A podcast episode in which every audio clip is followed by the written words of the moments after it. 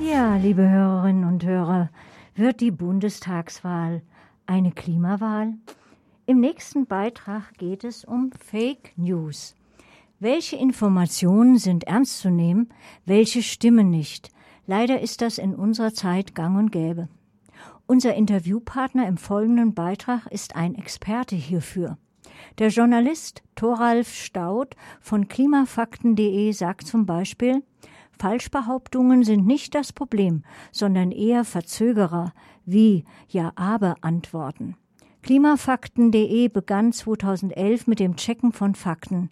Damals gab es noch mehr Leugner und Falschbehauptungen.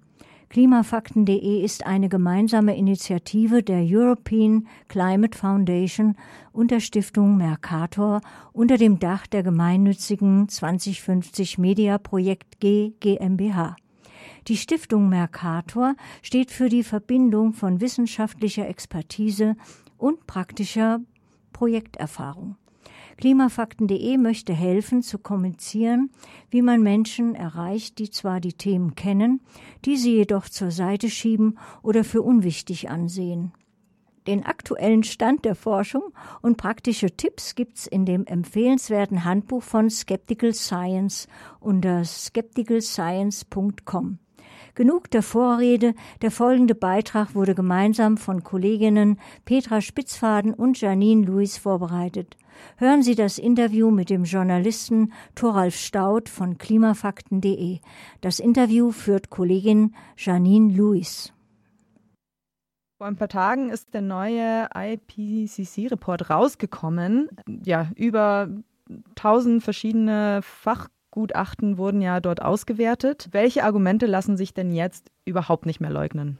Wenn man halbwegs bei Trost ist, dann kann man tatsächlich keinen Zweifel mehr daran haben, a, dass es den Klimawandel gibt, b, dass der Mensch schuld dran ist, c, dass es wirklich, wirklich gefährlich wird, auch hier bei uns in Deutschland. Solche Wetterextreme wie die Starkregen in Nordrhein-Westfalen oder Rheinland-Pfalz oder die letzten Jahre Hitzewellen, wo tausende Menschen in Deutschland gestorben sind, das zeigt, es betrifft auch uns. Es wird einschneidend unser Leben auch hier verändern. Die Emissionen müssen runter. Sie müssen auf Null runter weil der, die Atmosphäre ist wie eine Badewanne, ja, und äh, wenn die Badewanne überläuft äh, oder überzulaufen droht, klar, dann hilft es das ein bisschen, wenn ich das Wasser kleiner drehe, also wenn ich die Emissionen äh, vermindere. Aber wenn ich das Überlaufen der Badewanne verhindern will, dann muss ich den Hahn zudrehen. Ja, da führt mich dann gleich zur nächsten Frage. Ähm, Deutschland gehört ja zu den wichtigsten Industrienationen, siebtgrößte Verursacher weltweit. Viele denken trotzdem ja, Deutschland hat ja nur einen kleinen Anteil eigentlich in, in der ganzen Welt. Was, was kann man dagegen sagen? Es ist ein beliebtes äh, Argument, eine beliebte Ausflucht, die man auch häufig hört. Und die hat, wie so viele ähm, Ausreden, hat sie einen wahren Kern. Ja, stimmt. Äh, Deutschland hat ungefähr zwei Prozent Anteil an den weltweiten Treibhausgasemissionen. Aber sorry Leute, wir sind nur ein Prozent der Weltbevölkerung. Wir stoßen doppelt so viel aus, als uns eigentlich zustünde. Wenn wir in Deutschland es hinbekommen, Wohlstand zu erhalten und trotzdem die Emissionen auf Null oder nahe Null zu bekommen, das hat eine Vorbildwirkung. Ähm, man sieht es schon beim Ausbau der Erneuerbaren. Das Erneuerbare Energiengesetz in Deutschland ist, weltweit dutzendfach, ich glaube hundertfach kopiert worden. Also dieses Argument, wir doch nur zwei Prozent, ähm, niemand verlangt, dass nur Deutschland das Klima der Welt rettet, aber es ist völlig klar, ohne uns geht es nicht und wir müssen viel, viel mehr tun, als wir bisher machen würde gerne auch ein bisschen über ähm, den Konsum sprechen. Ja, jeder mhm. Konsum schmückt sich ja oft äh, auch mit dieser Phrase, ja, klimaneutral zu sein. Mhm. Ja, dort wird dann versprochen, dass dann Treibhausgase zum Beispiel vom Flug dann irgendwo anders ausgeglichen werden. Ist das nur Greenwashing? Bewirkt das wirklich etwas oder muss, muss da eigentlich noch anders gehandelt werden und mehr gehandelt werden? Das Wichtigste ist, weniger zu fliegen Das zweite ist, die Emissionen während eines Fluges zu verringern und dann den Rest zu kompensieren, ist immer nur die drittbeste Lösung. Ähm, und um beim Thema Fliegen zu bleiben, da tatsächlich gibt es viel, viel Mogelpackung. Ich habe Fluggesellschaften gesehen, das erkennt man dann aber erst im Kleingedruckten. Die bieten zum Beispiel eine CO2-Kompensation äh, an. Ja, das klingt toll, wenn man aber weiß, dass der CO2-Ausstoß des Flugzeuges nur ungefähr ein Drittel des Klimaschadens ist. Äh, man muss den ungefähr mit drei multiplizieren, um den wirklichen Klimaschaden zu bekommen, einfach weil ähm, die Abgase sind in so hohen äh, Atmosphärenschichten werden die ausgestoßen, da machen sie mehr Schaden als am Boden und die ähm, Kondensstreifen, also sozusagen die Wolkenverursachung, äh, hat auch eine Wirkung aufs Klima. Und tatsächlich, wenn man sich mal grundsätzlich anguckt, wir müssen die Emissionen auf Null bekommen weltweit. Und dann gibt es irgendwann keine Stelle mehr, wo man was kompensieren kann. Also kompensieren ist eine kurzfristige Ausflucht, ist eine kurzfristige Hilfe. Also der Report sagt auch, dass die Welt sich ein Grad erwärmt hat, äh, bereits vor ähm, Zeit der Industrialisierung und äh, dass der Meeresspiegel durchschnittlich schon 20 Zentimeter erhöht ist. Mhm. Ist es bereits zu spät? Könnte man den Druck noch mehr erhöhen auf Politik und auf Wirtschaft äh, und vielleicht auch im, im Einzelnen, ne? ich als Einzelperson? Ja, es ist zu spät, wenn man keinen Klimawandel haben wollen würde. Ähm, den haben wir schon angerichtet. Wir haben schon einen Klimawandel ausgelöst und den spüren wir durch zunehmende Hitzewellen, durch steigende Meere. Und der wird auch noch weitergehen. Der Klimawandel stoppt nicht von heute auf morgen.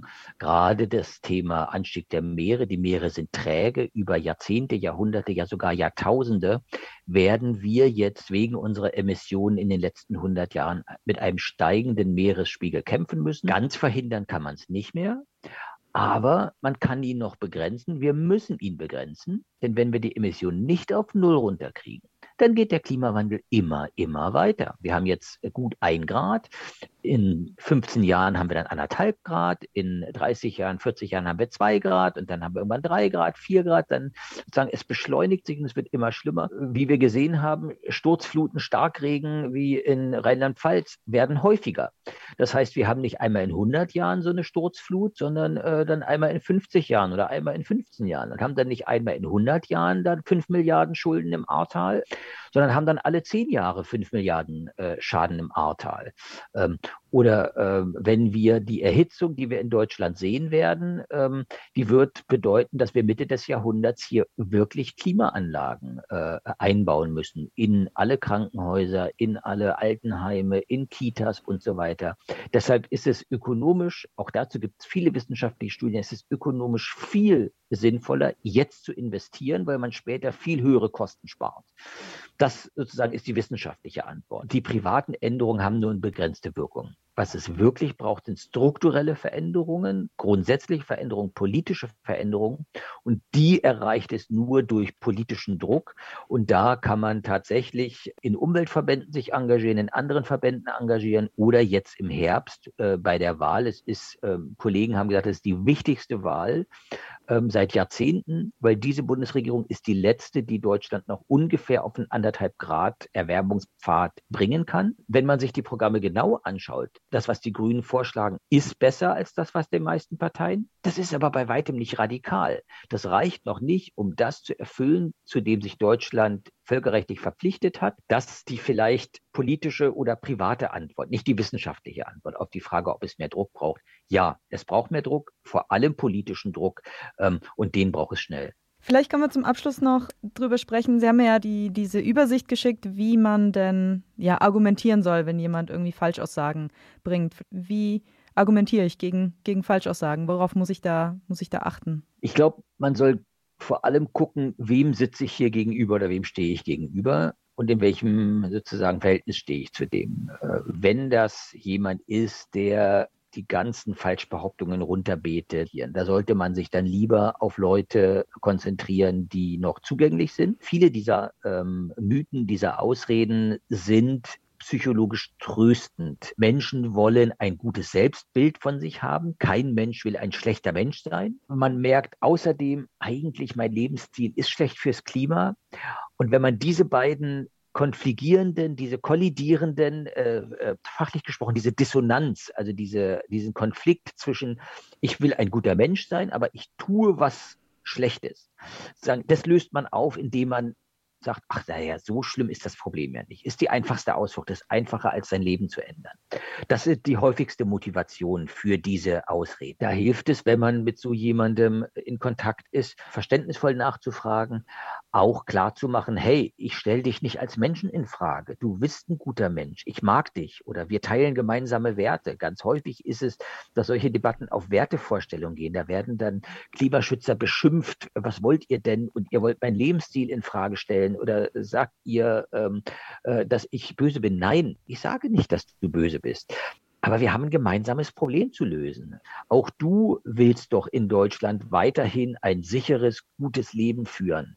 Dann müssen wir hier was ändern. Klimaschutz hilft, unser Leben hier zu sichern. Wenn wir keinen Klimaschutz machen, dann fliegt uns das Klima um die Ohren, sondern die gemeinsamen Ziele, sich derer erstmal zu versichern.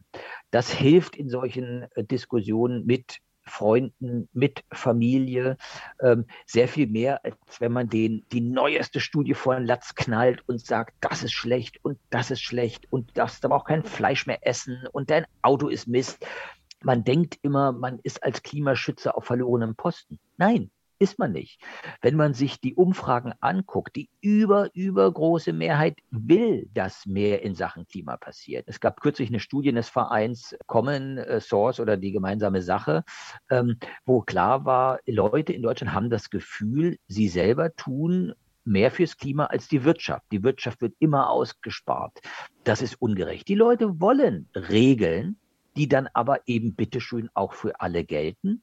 Und wenn ich weiß, dass ich selber äh, nicht nur mich einschränke, sondern alle sich einschränken, sind Leute zu viel mehr Klimaschutz bereit. Das heißt, diese Ausflucht, jeder soll allein entscheiden oder ach, wir dürfen die Wirtschaft nicht belasten. Das ist eine Ausflucht und mittlerweile sind viele Leute in der Wirtschaft weiter als in der Politik. Der Bundesverband der deutschen Industrie hat gesagt, wir wollen bitteschön klare Regeln, damit wir Investitionen machen können. Die Pläne für den Umbau der Wirtschaft liegen in der Schublade. Nur bisher waren die ähm, Vorgaben der Politik jede Legislaturperiode jedes Jahr neu. Also mhm. die Wirtschaft, große Teile der Wirtschaft wollen Klimaschutz machen. Sie brauchen dabei auch verlässliche Rahmenbedingungen und darauf kommt es an, dass die Politik das macht. Das kann nicht jeder Einzelne machen.